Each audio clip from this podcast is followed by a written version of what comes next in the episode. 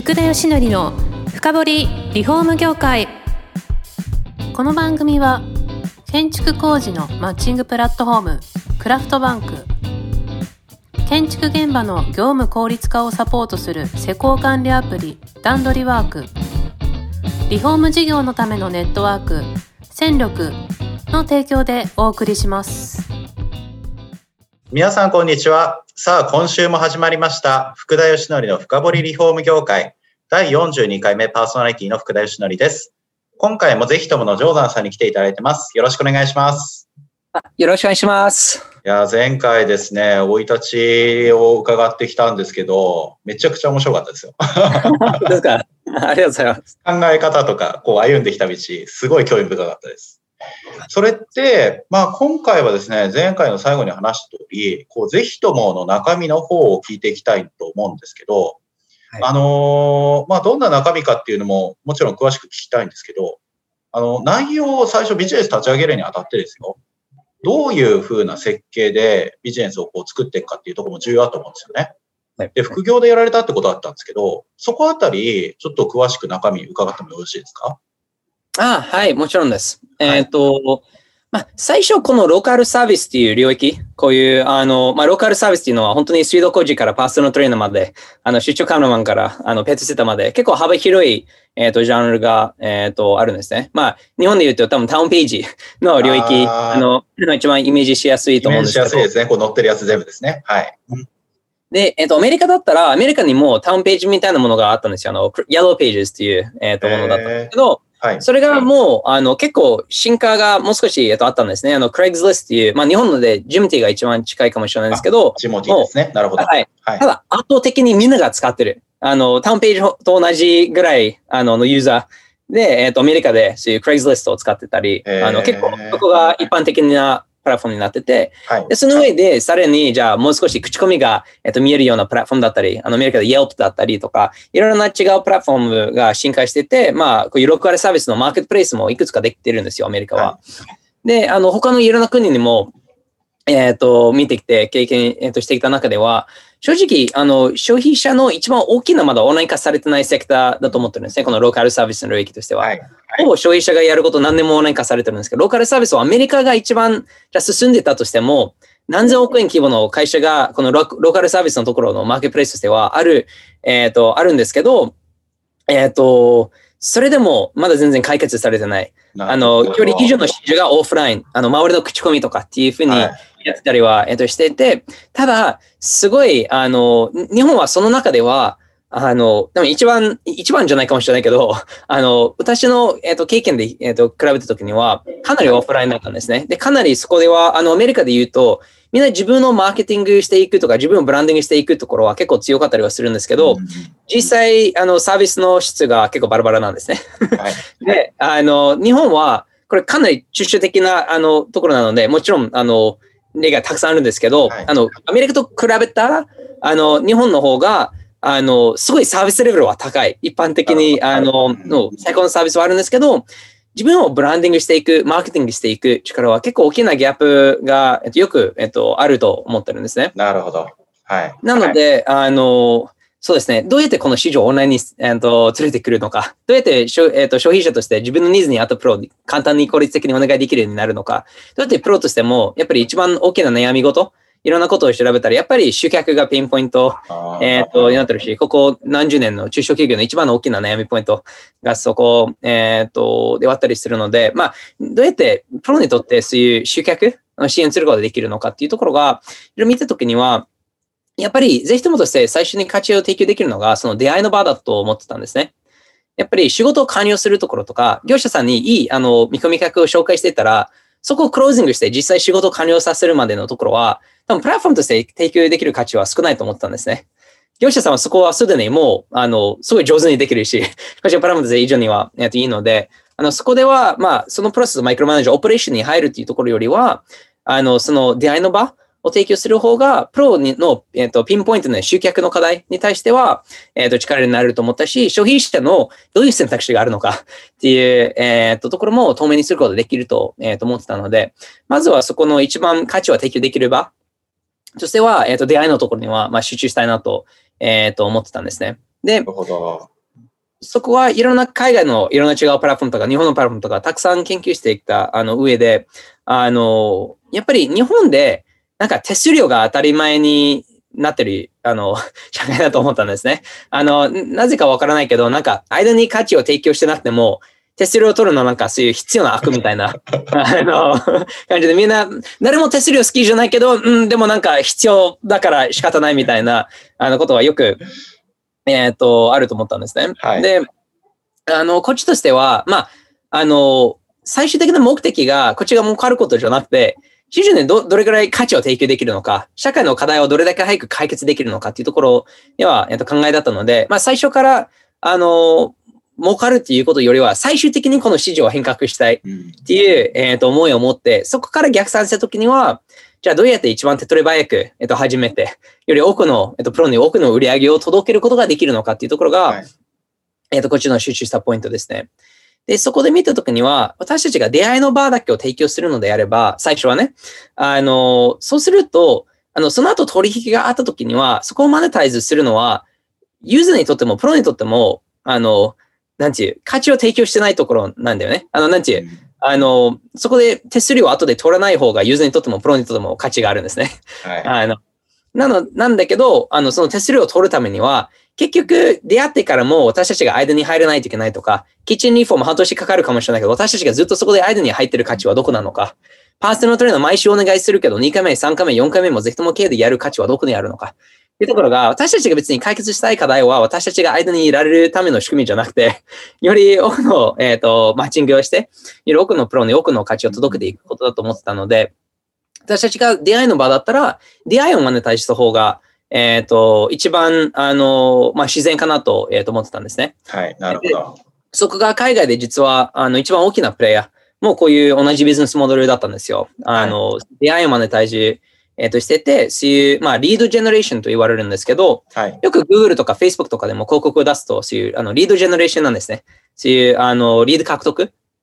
のために、えっ、ー、と、払っているんですね。で、ゼストのプラットフォームだと、まあ、消費者には10個ぐらい質問を答えてもらって、はい、あの、プロにとってこの仕事を興味あるか、興味ないか。あの、この仕事だったら、あ、自分はできるし、やりたいし、あの、いくらいくらでできますっていうふうに、えっ、ー、と、わかるぐらいの詳細を、えっ、ー、と、もらったんですね。10個ぐらい質問を答えて、個人情報も、まで、えっ、ー、と、もらって、えっ、と、で、その上で、プロがそれを見て、えっ、と、まあ、かなり、あの、なんていう、えっ、ー、と、温かい見込み客、はい、そのぐらい情報が、えーと、ある方に、えっ、ー、と、ピンポイントであの提案はできるんですね。で、その提案を送るには、えっ、ー、と、そこで課金してます。なるほど。はい。つまり、プロとしては、お金をかけるぐらいまで自信があるんですね。うん、あの自分が、あの、じゃあ、いい提案ができるっていうところですね。はい、でそうすると、消費者としても、自然なクオリティフィルターになるわけですね。はい、あの、お金を払ってまででも提案してくるっていうところが、やっぱりなんか、あの、そうですね。質の高い提案しか返ってこないですね。はい。でそこでは、まあ別に100件の提案は必要なくて、あの、3件の提案があれば、いい比較検討はできると思うんですね。うん、なので、3から5提案ぐらいを、えっと、イメージして、はい、持って、えっ、ー、と、やって、まあ、消費者はそれでいい判断ができるし、いい比較検討ができるし、プロとしても、あの、その後は何も私たちが手数料取れないので、はい、あの、その出会いのところだけ、えっ、ー、と、オンマネタイズする仕組みが、えっ、ー、と、一番、なんていう、私たちが提供している価値には、えっ、ー、と、合ってると思ってたし、えっ、ー、と、プロとしても、それの方が私たちオープレーションに入らないから、私たちがより、あの、なんていう、スケールブル、あの、結構幅広くスケールすることができるし、より多くの、えっ、ー、と、お客さんを連れてくることができるので、結構、あの、安くて、あの、手数料で取るよりは安く、あの、そこではディアノーバーを提供することができるっていうふうに、えっ、と、そうですね。えっと、最初のビジネスモデルを作ってました。なるほど。面白い。いや、やっぱり、じゃあ本当にあの、まあ、いいマッチングが起きてないのが現状だと私も思いますよ。なんとなくたくさん紹介されて、ユーザー側もよくわかんないじゃないですか。はい。いうのもありますし、ユーザーも自分が何やりたいかよくわかってないケースがあって、うん、それを多分、ぜひともさんのプラットフォームであれば、いろんな質問に答えることによって見える化されるわけですね。自分がこういうことやりたいんだみたいな。その通り、その通り。はい。そうですよね。だから、向こう、プロ側も、あ、こういう人なら自分に合ってそうみたいのがよくわかるし、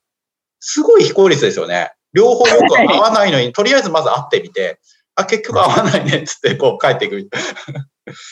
いや、本当に福田さんの言う通り、あの、はい、なんていう、消費者も何を求めてるかわからない。の毎日電気工事をお願いしない限りは、電気工事屋さんに何をお願いするかわからないし、はい、カメラマンにも毎日お願いしない限りは、あの、どういう情報を提供するべきなのかわからないので、私たちがそこをガイデンスして、消費者からそういう、あ、こういうものをこう探してるんだっていうふうには定義していくことになるし、プロとしてもそれがじゃあ自分として興味のある案件なのかどうかっていうところは、プロが判断してもらえばいいので、そこが、あの、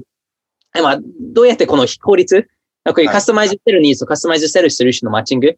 がどうやってより効率化できるのかっていう、えっ、ー、と、ところは結構ぜひともで。いやすごいそこわかります。特に私どもはリフォーム領域なんで、リフォームやる方って初めての方が全体の半分もいるわけですよ。そうした中で、それこそね、左官、こう、塗り壁、これってリフォーム会社に頼むの、工務店に頼むの、左官会社に頼むのみたいな。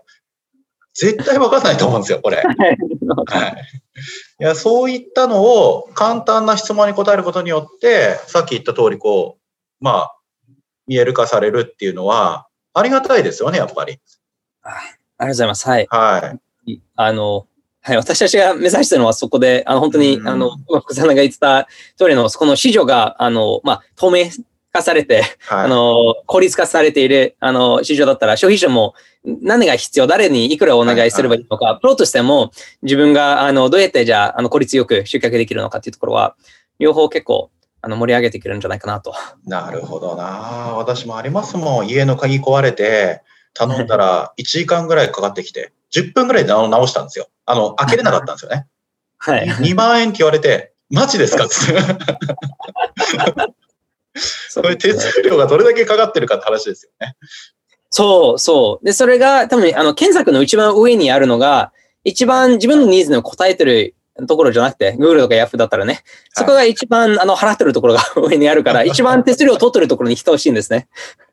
そうですよね。いやー、なるほど。それで、今、ちなみにぜひともでやられてるサービスの領域って、そうなると、はい、その、様々なサービスを提供されてるわけじゃないですか。はい。どのぐらい種類あるんですか、はい、えっと、500以上あるんですね。かなり幅広くやってます。なので、タウンページは本当に、まあ、タウンページもそういう、あの、飲食店とかではあるんですけど、そこは、えっと、触れてないんですけど、こういう専門性、あの、専門家のサービスに関しては、かなりロングテールのサービスが多いんですけど、はい、本当に、えっ、ー、と、まあ、その中では多分家回りのところ、リフォームだったりというところが一番、あの、まあ、単価の観点とか、あの全体プラットフォームの価値としては一番、えっ、ー、と、大きいかなと思います、ね、なるほど。一番最初って何からスタートしたんですか？そのサービスとしては。カメラマンですね。出張カメラマンと、ハウスクリーニングと、英会話の先生っていう、えっ、ー、と、3つ、あの、全然違うジャンルから始めて、はい、で、あの、まあ、私たちにはより身近に感じたもの、英会話の先生だったら、まあ、ひょっとしたら私たちでもできるし、あの、ニーズもあるし、ハウスクリーンとか会計代行とか、いろいろ、あの、周りの、あの、必要があったし、あの、そういうプロも、あの、個人としてなんかどうやって集客するのかっていうところも結構光栄があったので、最初そうはしてたし、で、カメラマンは、あの、一番最初多分ぜひともね、盛り上がったカテゴリーはカメラマンだと思うんですね。はい。で、理由としては、結構すでに IT のリテラシーは高いんですね。あの、なので、私たちのサイトが結構最初ボロボロ、まあ今でもまだまだ全然未完成品ではないんですけど、あの、あんまりなんか別に、あの、あの、営業の方と話さなくても自分で、あ、パッパッパッと、あ、こうやって効率的に自分の集客ができるっていうところが、えっ、ー、と、自分で、えっ、ー、と、見つけて、あの、すでに多分インターネットプラットフォームいくつか使えてる方が、えっ、ー、と、多かったと思うので、まあ、そこが最初のヒットですね。で、今はもう結構幅広く、以上のカテゴリー、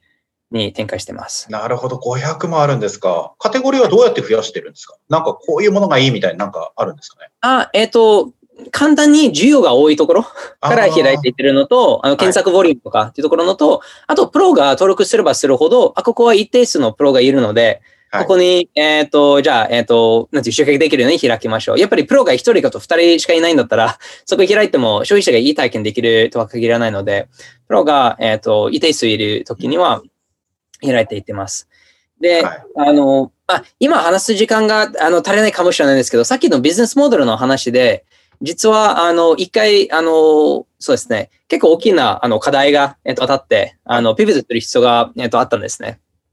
で、それが、えっと、シリーズ A2018 年に、はい、えっと、シリーズ A 資金調達をして、はい、つまりその時には、実はゼヒトのプラットフォームとして、2年前は需要が圧倒的に多かったんですね。大量にあの依頼数があったのに対して、プロからの提案が全然足りなかったんですよ。ああ、なるほど。はい。はい、で、それではかなりスケールして、たくさんの業者を抱えようとしていたのに、結構多分みんなに迷惑をかけてしまって、何回か営業メールだったり、電話だったりとか、あの、必死でなんかこういうお願いしてる人がいるんですけど、対応できないですかっていうふうには、結構やって、あの、気づいたのが、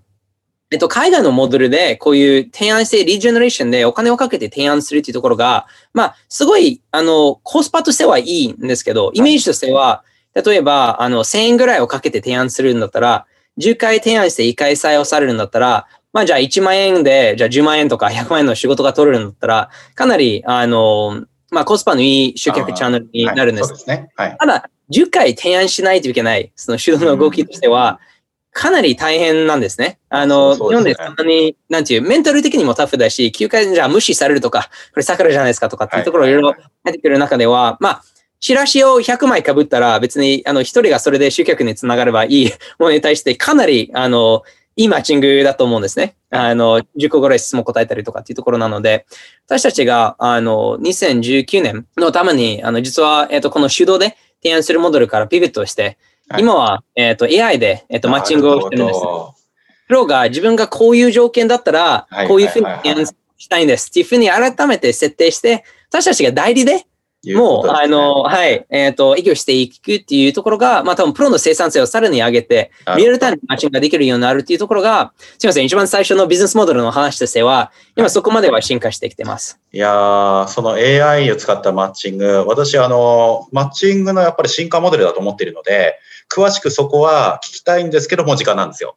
なので、はい、3回目にそこ、詳しく聞いていきますんでですね、次回も、はい、はい、来ていただければと思います。本日はどうもありがとうございます。あありがとうございました。次回もよろしくお願いします。お願いします。この番組は住宅業界に特化したコンサルティング会社ランリグが長年業界の今を追いかけてきた福田義則をパーソナリティに迎え確かな実績を持つスペシャリストを毎回お招きしてお送りしていきます。